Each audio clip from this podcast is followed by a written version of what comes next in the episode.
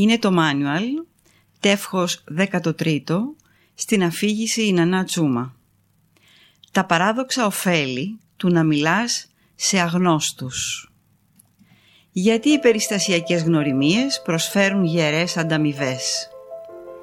Σκέψου τον κουρέα σου, τον αγαπημένο σου μπάρμαν, την ταμεία του σούπερ μάρκετ, τους άλλους ιδιοκτήτες σκύλων στο πάρκο. Ο κοινωνιολόγος Μάρκ Γκράνοβέτερ αποκαλεί τη σχέση σου μαζί τους αδύναμους δεσμούς. Σύμφωνα με την έρευνα του Γκράνοβέτερ, αυτές οι καθόλου επιφανειακές σχέσεις όχι μόνο μπορούν να επηρεάσουν πρακτικά πράγματα, όπως να βελτιώσουν τις προοπτικές του να βρεις δουλειά, αλλά έχουν και θετικό αντίκτυπο στην ευεξία σου.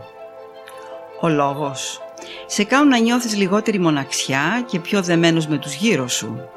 Ακούγεται αυτονόητο, αλλά για τους περισσότερους από μας δεν είναι.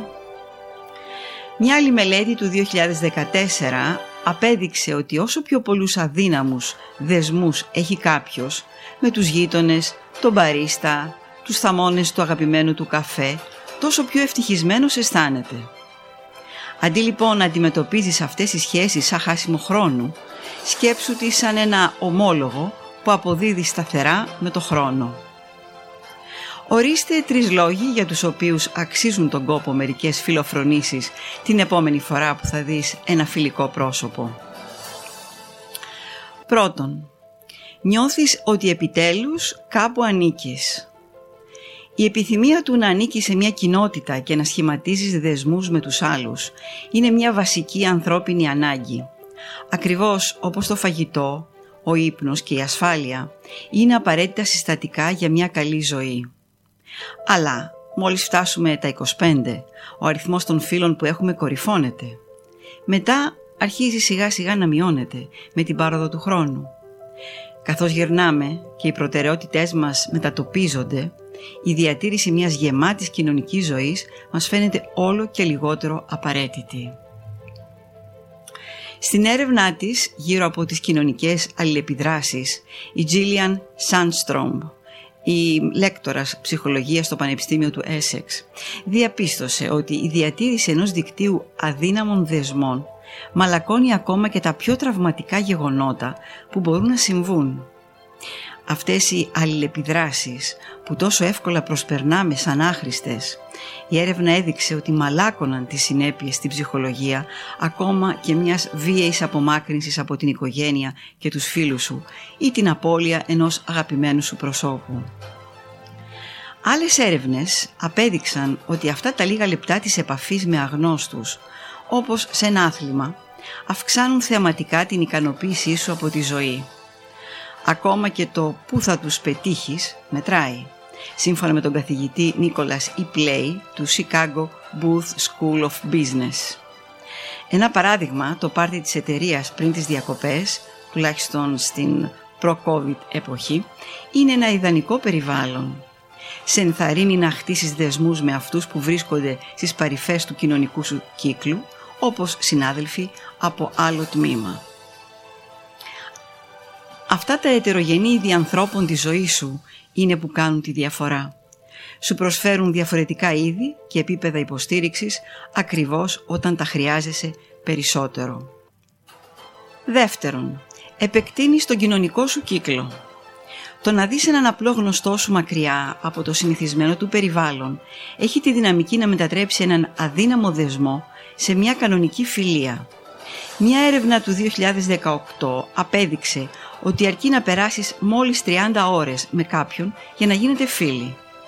Αν και μια 20 λεπτή κουβεντούλα με τον κομμωτή σου με θέμα τις καλοκαιρινές διακοπές απέχει πολύ από την επένδυση χρόνου που απαιτεί μια φιλία, μην της νομπάρεις. Είναι και αυτή χρήσιμη καθώς σε φέρνει πιο κοντά με κάποιον άλλον.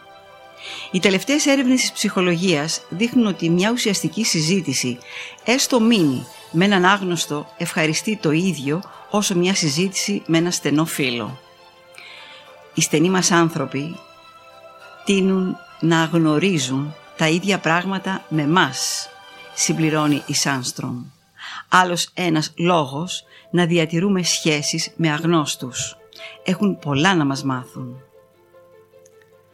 Τρίτον, βελτιώνεις το χαρακτήρα σου.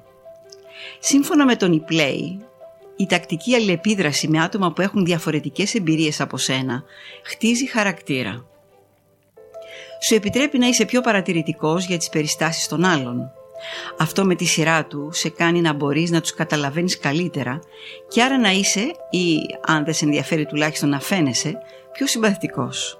Και όπως έδειξε μια σχετική έρευνα, όσο περισσότερο συμπαθητικός θεωρείσαι, τόσο πιο προσιτός φαίνεσαι και τόσο πιο πιθανό είναι να σε αναζητήσουν ή να σε θυμηθούν όταν προκύψει κάτι ενδιαφέρον.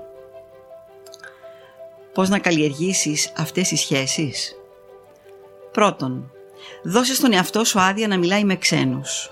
Η Σάνστρομ προτείνει στους φοιτητές της να μιλούν σε ένα νέο άτομο κάθε εβδομάδα. Οι άνθρωποι χρειάζεται να αισθάνονται ότι αυτή η συμπεριφορά είναι ok, λέει. Όταν τους δίνεις την άδεια να το κάνουν, τη γραπώνουν και το απολαμβάνουν. Δεύτερον, άλλαξε στάση. Αφού οι έρευνες δείχνουν ότι η συνομιλία με αγνώστους είναι μια ευχάριστη εμπειρία και για τα δύο μέρη, δεν υπάρχει λόγος να γκρινιάκιζεις όταν ο ταξιτζής προσπαθήσει να σου πιάσει την κουβέντα η προσαρμογή των προσδοκιών για την απόλαυση που προσφέρουν οι αυτοσχέδιες συνομιλίες κάνει πιο πιθανή τη συμμετοχή σου σε αυτές. Τρίτον, παρατήρησε τους πιο έμπειρους. Έχεις φίλους που πιάνουν την κουβέντα με όλο τον κόσμο στο μπαρ. Πρόσεξέ τους. Πώς ξεκινούν τη συνομιλία, τι ερωτήσεις κάνουν, ποια θέματα επιδιώκουν, ποιες συζητήσεις αποφεύγουν; Τέταρτον, Τέλος, προσπάθησε να κάνεις κάθε συζήτηση ουσιαστική. Εάν ο στόχος είναι να εξελίξεις τους αδύναμους δεσμούς σε μια φιλία, είναι σημαντικό κάθε κουβέντα να είναι όσο το δυνατόν περισσότερο υψηλής ποιότητας, λέει ο καθηγητής του Πανεπιστημίου του Κάνσας, Τζέφρεϊ Χολ. Και κλείνει. Δεν είναι εύκολο, δεν μπορείς όμως να φανταστείς πόσο επιταχύνεται μια φιλία μετά από μια αληθινή σύνδεση με τον άλλον. Το πώς ζεις, δουλεύεις, ψωνίζεις, κοινωνικοποιείσαι έχει να κάνει πάντα με τους αδύναμους δεσμούς που δημιουργείς και αυτό με τη σειρά του με την ποιότητα ζωής σου. Μοιάζει απίθανο, αλλά είναι ακριβώς αυτές οι επιφανειακές σχέσεις που μας βγάζουν από τη ρουτίνα μας. Μέχρι να τις δοκιμάσουμε δεν μπορούμε να ξέρουμε που θα μας οδηγήσουν και τι έχουμε να κερδίσουμε από τους ανθρώπους που συνήθως προσπερνάμε.